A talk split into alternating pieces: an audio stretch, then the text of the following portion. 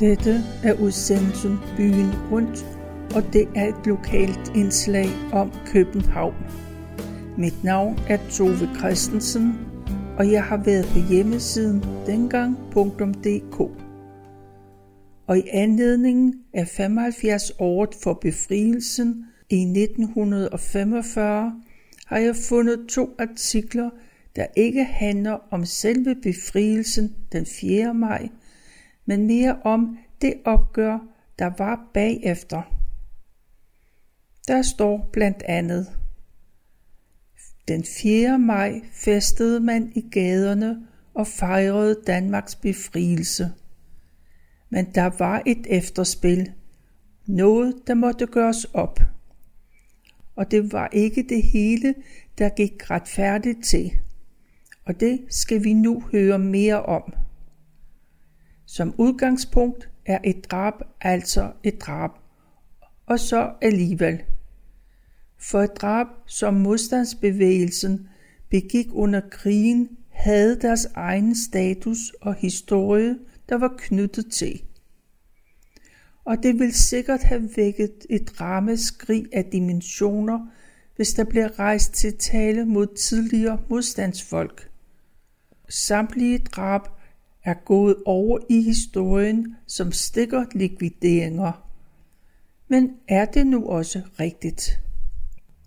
Der kan efter så lang tid være umuligt at bevise, at modstandsfolk ikke dræbte med det fortsæt at fjerne en stikker og beskytte modstandsbevægelsen.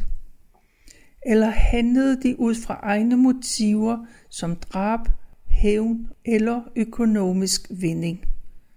Måske var købmand Hansen nazisympatisør, men han var ikke stikker. Og det berettigede ikke til rovmor. Men det mor kom under betegnelsen legitimt drab. Om likvideringerne var legitime eller ej, så kunne de også mærkes på dem, der udførte drabene. Det førte til psykiske sambrud og i enkelte tilfælde selvmord. Der blev begået et mor ude i Utterslev Mose. Her var der tale om et rovmor. Men myndighederne bestemte, at det mor ikke skulle udforskes mere. Det var et mor, som modstandsbevægelsen tog på sin kappe. Det hører vi mere om senere. Egentlig handler besættelsens historie stadigvæk om en myte. Der er en krig og kamp med helte og skurke, gode og onde, os og dem. Myten er præget af etiske og moralske elementer. Frihedsrådet udsendte i 1944 en nytårshilsen, hvor man skrev, at ingen landsmænd var blevet dræbt på baggrund af deres overbevisning, men kun fordi, at de mod en høj betaling har påtaget sig at efterspore landsmænd og udlevere dem til Gestapo. Men det var ikke alle likvideringerne, der opfyldte de betingelser. Det var ikke mange af de likviderede, der direkte var stikkere. De var måske tyskervenlige i en eller anden form, og de bar tysk uniformer. Historikerne er stadig uenige om, hvem der gav tilladelsen. Man taler om Frihedsrådets likvideringsudvalg og den jyske domstol. Men de har aldrig eksisteret. De blev opfundet til lejligheden i sommeren 45. Beslutningen om det blev truffet i alle niveauer i modstandsbevægelsens hierarki. Man mener, at der er begået 400 likvideringer. Der er aldrig foretaget en systematisk undersøgelse, hvorvidt der er begået et drab eller likvidering, der er begået af modstandsfolk. Rigspolitichefen bad ellers i juli 45 alle politikredse om at indberette besættelsestidens straffe. så var tanken at lade Rigspolitiets rejseafdeling efterforske alle drab at udskille modstandsbevægelsens likvideringer. Men en sådan undersøgelse blev forhindret af Frode Jacobsen fra Frihedsrådet. Han ville som minister uden portefølje sammen med modstandsbevægelsens folk og centralkartoteket udskille de drab, som ikke skulle udforskes yderligere. En liste med 500 drab blev overdraget til Frode Jacobsen, og 320 drab blev fjernet. Det tog modstandsbevægelsen ansvar for. Den 25. august 45 mente den socialdemokratiske politiker Hartvig Frisk, at der var tale om mor. Han stillede spørgsmålstegn ved likvideringernes berettigelse, og flere stillede sig på hans side. Per Fiederspil afløste Froder Jacobsen i efteråret 45. Men Frode Jacobsen bevarede sin indflydelse som konsulent, og han sikrede sig, at ingen sager blev efterforsket. De havde begge samme holdning, at likvideringer var at betragte som krigshandlinger. Og det galt åbenbart også for handlinger, der var foregået efter befrielsen. Rode Jacobsen indgik en aftale med en af sine nærmeste medarbejdere fra modstandstiden. Det var juristen Niels Bug Jensen, der blev justitsminister i befrielsesregeringen. Flere familiemedlemmer til de likviderede stillede spørgsmålstegn til, hvorfor deres familiemedlemmer skulle henrettes. På en eller anden måde blev der undersøgt en del nye sager, men en masse blev også undladt. Og Frode Jacobsen forsvarede modstandsfolkene. Hans motiver var sikkert renhjertede, men derved fremstod likvideringerne smudsige og dunkle. Spørgsmålet er, om man gjorde modstandsbevægelsen en bjørnetjeneste – havde de ikke været bedre tjent med en fuldstændig åbenhed. Løgn fra myndighedernes side har haft store menneskelige omkostninger for de efterladte, ja faktisk for hele lokalsamfund. Frygtelige rygter opstod. Frode Jacobsen ville ikke have, at frihedskæmperne efter at de havde kæmpet for Danmark, at de blev udsat for politiundersøgelser.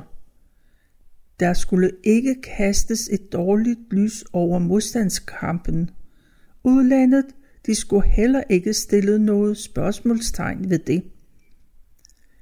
Hvis de lokale politimestre mente, at et mor så lidt mistænkeligt ud, og de begyndte selv at foretage en undersøgelse. Men de fik en næse af justitsministeren. Man skulle ikke begynde at undersøge de mor, der befandt sig på modstandsbevægelsens særlige liste. Der er blevet hævdet, at Danmark var det land i Europa, der havde flest stikkere per indbygger. Det skal vi ikke kunne sige noget om – men Per Fiederspil anfører i en rapport fra april 45, at Gestapos succes snarere skyldes danskernes tankeløshed og åbenmundethed end egentlig stikkeri. Mange blev likvideret, fordi de var i tysk vagttjeneste. Argumentet mod det var, at efter krigen vil det kun give fire års fængsel. Og sparet fra modstandsbevægelsen, det var, at dette var en nødforanstaltning for at beskytte det illegale arbejde. Modstandsmanden Robert Hovitz sagde blandt andet, det hed alle sammen bare stikkere. Ham, som jeg i skød, foreligger der intet bevis for, at han var stikker. Han var bare i tysk tjeneste, og så havde vi bemærket, at han var ivrig. Herlof Rasmussen var under besættelsen leder af et illegalt politikompani, der talte 120 bevæbnede medlemmer. I to tilfælde fik han fra højere instanser i politiet ordre til at likvidere personer, hvor han efter at have undersøgt sagen valgte at afstå. Personerne kunne ikke være skyldige. I det ene tilfælde drejede det sig om en manufakturhandler på Nørrebrogade. Han skulle ifølge de oplysninger, som Herluf i marts 45 modtog fra Hans Christensen. Dengang var han leder af politiets illegale efterretningsvirksomhed og samarbejdede med tyskerne. Herluf synes, at det var lidt underligt, at han ikke fra beboerne i ejendommen havde fået dette bekræftet. Og han sendte sine folk ind i butikken for at købe et slips og sikre sig, at kysten var klar. Så stormede han selv ind i butikken med en skudklar pistol og ventede på, at manden skulle dukke frem fra baglokalet men det viste sig at være en illegale folk fra politikompaniet, der arbejdede i forretningen. Og så måtte manden jo være god nok, men det var åbenbart en, der var efter ham. Herluf bad sin mand om at advare manufakturhandleren om, at han skulle holde sig væk fra forretningen. Ofte blev sagerne slet ikke undersøgt, rygter og hævntørst skulle føre til tragiske fejltagelser. En ung kvinde på et værtshus blev af nogle kammerater over for en modstandsmand udpeget som mistænkelig. Samme aften blev hun dræbt. Langt fra alle likvideringer foregik under de ordnede forhold, som Frihedsrådet havde erklæret. Mange af likvideringerne var foretaget på et alt andet end veldokumenteret grundlag. For eksempel da underboen fandt faren skudt i hovedet, men dækket til med et tæppe.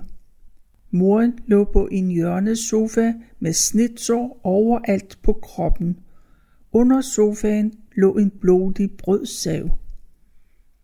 Det viste sig, at det ikke var en af de drab, som modstandsbevægelsen havde legitimiseret. Trods det, så skulle sagen mod faren ikke indledes, da han alligevel havde været involveret i så mange ting. En gang havde han også været stikker for politiet. Derimod skulle der indledes en sag mod mordet på moren – og denne hændelse den fandt sted i begyndelsen af 45. Først halvandet år senere traf man den afgørelse. Modstandsfolkene tog ofte beslutningen om at likvidere danskere, der mente, at de var stikkere, uden at tale med modstandsbevægelsens ledelse. De blev skudt, fordi de havde forbindelse til tyskerne eller for eksempel var nazister. Den ældste, der blev likvideret, var 67 år, og den yngste var 14. Efter den 19. september 44 havde Danmark ikke noget politi, da de blev arresteret og interneret af tyskerne. Mange blev fristet af krigens mørke og politiløshed. Særligt for hovedstadens borgere blev væbnede røverier, overfald, pengeoppresning og drab en del af hverdagen. Nogle gange blev de forbrydelser også begået i modstandsbevægelsens navn. Frode Jakobsen foreslog, at der var to betingelser, der skulle være opfyldt, for at likvideringen skulle finde sted. For det første, at der var mennesker, der havde skaffet sig en farlig viden mod modstandsbevægelsen, og for det andet, man havde taget fjendens parti. Alene i april måned blev der 100 likvideret. Om aftenen den 4. maj blev op mod 20 dræbt. Det kan virke paradoxalt med så mange likvideringer, hvor ingen var i tvivl om krigens udfald. Modstandsfolk forklarer dog dette fænomen, at det nærmest var udbrudt borgerkrigslignende tilstande imellem modstandsbevægelsen og det nazistiske korps. De tyske myndigheder fortsatte også med at henrette modstandsfolk. Sådan blev jyske modstandsfolk henrettet den 28. april 45. Og nu skal vi høre om rovmordet i Utterslev Mose. Ifølge politiets indberetninger blev den 47-årige købmand Knud Valdemar Hansen bortført en måned før befrielsen. Den 4. april 45 blev han bortført af tre bevæbnede mænd fra en forretning på Rungsted Plads på det ydre Nørrebro. Samme dag blev han fundet dræbt i Utterslev Mose. Efter krigen så påtog modstandsbevægelsen sig ansvaret for drabet. Volmer Nissen han opklarede drabet i løbet af fire dage. Drabsmændene havde stjålet købmandens sparekassebog, og de var dumme nok til selv at hæve pengene.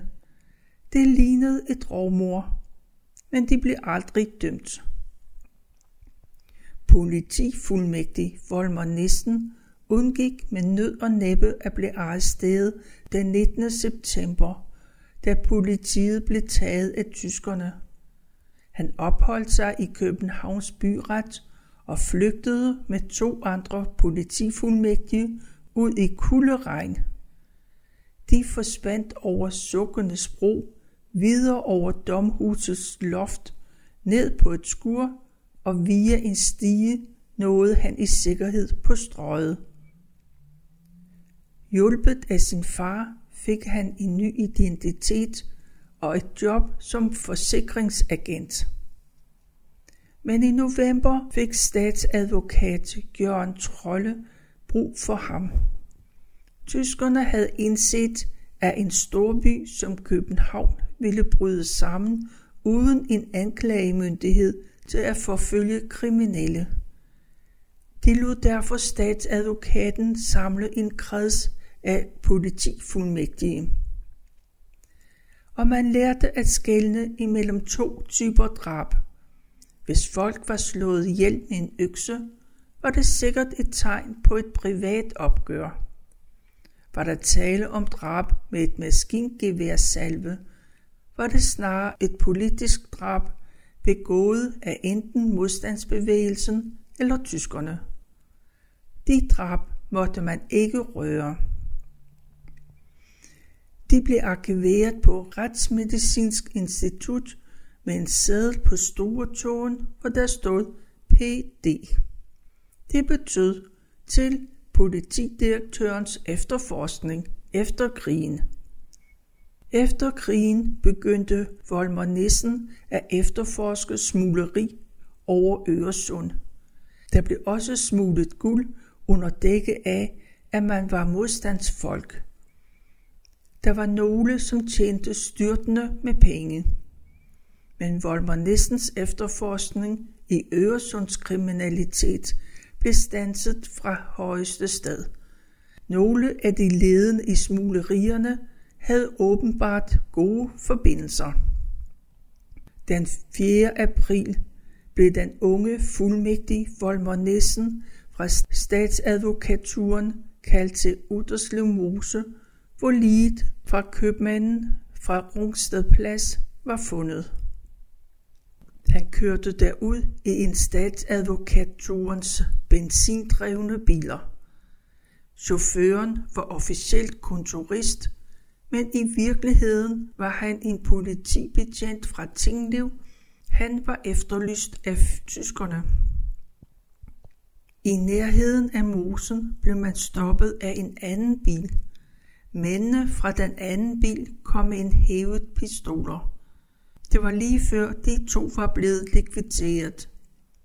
Det viste sig at være Holger Danske folk, der troede, at politifuldmægtigen og chaufføren var danske Gestapo-folk. De fortalte, at de havde været ude at undersøge købmand Hansen-sagen. De havde ikke kunnet finde noget på manden og var bekæret over, at han var blevet skudt. Komien i købmandsforretningen og enken blev afhørt af Volmer Nissen. De gav begge to et signalement af gerningsmændene, og så kasseassistenten og afdelingsbestyren i Bikubens jagtvejafdeling blev afhørt. For drabsmændene de havde forsøgt at hæve pengene fra købmandens sparekassebog, og Volmer Nissen fandt ud af, at det var den såkaldte Dundal-bande. Men mordet var en såkaldt politisk sag, så Volmer Nissen fik besked om, den skulle han lægge fra sig. Jens Christian Dundal forsøgte efter krigen at vaske sig ren ved at sige, at han var modstandsmand. Men det lykkedes ikke rigtigt for ham. Han havde arbejdet for tyskerne, inden han begyndte at arbejde for modstandsbevægelsen. Og det var ikke ham, der havde begået selve drabet. Det var en meget mere interessant herre, der blev kaldt for Babyface. Han var en fin familie. Hans far var overretssagfører. De havde alle kendskab til modstandsmænd, og der var en, der var meget interessant. Han hed Axel Heiberg. Han var en meget modig modstandsmand, der havde deltaget i mange aktioner, men han havde også plyndret banker til den store guldmedalje. Han havde udtalt, at der også var noget godt i det, som tyskerne gjorde. Det var en modig udtalelse, særligt i et kvarter som Nørrebro. Men det berettede jo ikke til et koldblodigt mor og røveri. Dundalbanden var kendt for pengeafpresning, røveri og drab. Og Babyface, som havde begået mordet, fik familien sendt til Amerika. Familien var velanset og havde gode forbindelser. Christian Dundel havde allerede et halvt år efter besættelsen meldt sig ind i Danmarks Nationalsocialistisk Arbejdsparti, DNSAP. Og det var han så i de følgende år. Og i 1941 rejste han til Tyskland for at arbejde, og han fortsatte i Norge. I en periode i sommeren 41 fungerede Jens Christian Dondal som sabotagevagt for et nazistisk vagtselskab. På trods af det søgte han også kontakt med modstandsbevægelsen. Dondal likviderede en anden sabotagevagt i Vandløse, men modstandsbevægelsen vil ikke direkte påtage sig ansvaret for det drab, men man ville ikke foretage sig yderligere i den sag. Og i efteråret 44 blev Jens Christian Dundel tilknyttet den såkaldte Brøndshøj-gruppe med tilknytning til modstandspartiet Dansk Samling. Han deltog efter eget udsagn i flere likvideringer og våbenkup, efter han i november på grund af svigtende nerver måtte flygte til Sverige for en tid. Og i februar vendte han tilbage til Danmark, fordi han havde fået at vide, at hans kone var syg. Nu blev Jens Christian Dondel tilknyttet Brøndshøj bataljonen under modstandsgruppen Ringen. De følgende uger gennemførte han sammen med andre fra gruppen en række røverier og røveriforsøg. Han forklarede, at det var for at skaffe penge til modstandsbevægelsen. Og i stjal de to bankbøger i en villa, der var indestående for 87.000 kroner. De fandt også et par tusind kroner kontant samt sølvtøj, smykker og tøj til en værdi af 10.000. Man mener, at Dundel modtog sædler på folk, som skulle gennem en nærmere undersøgelse. Men han opfattede det som om, at de skulle likvideres.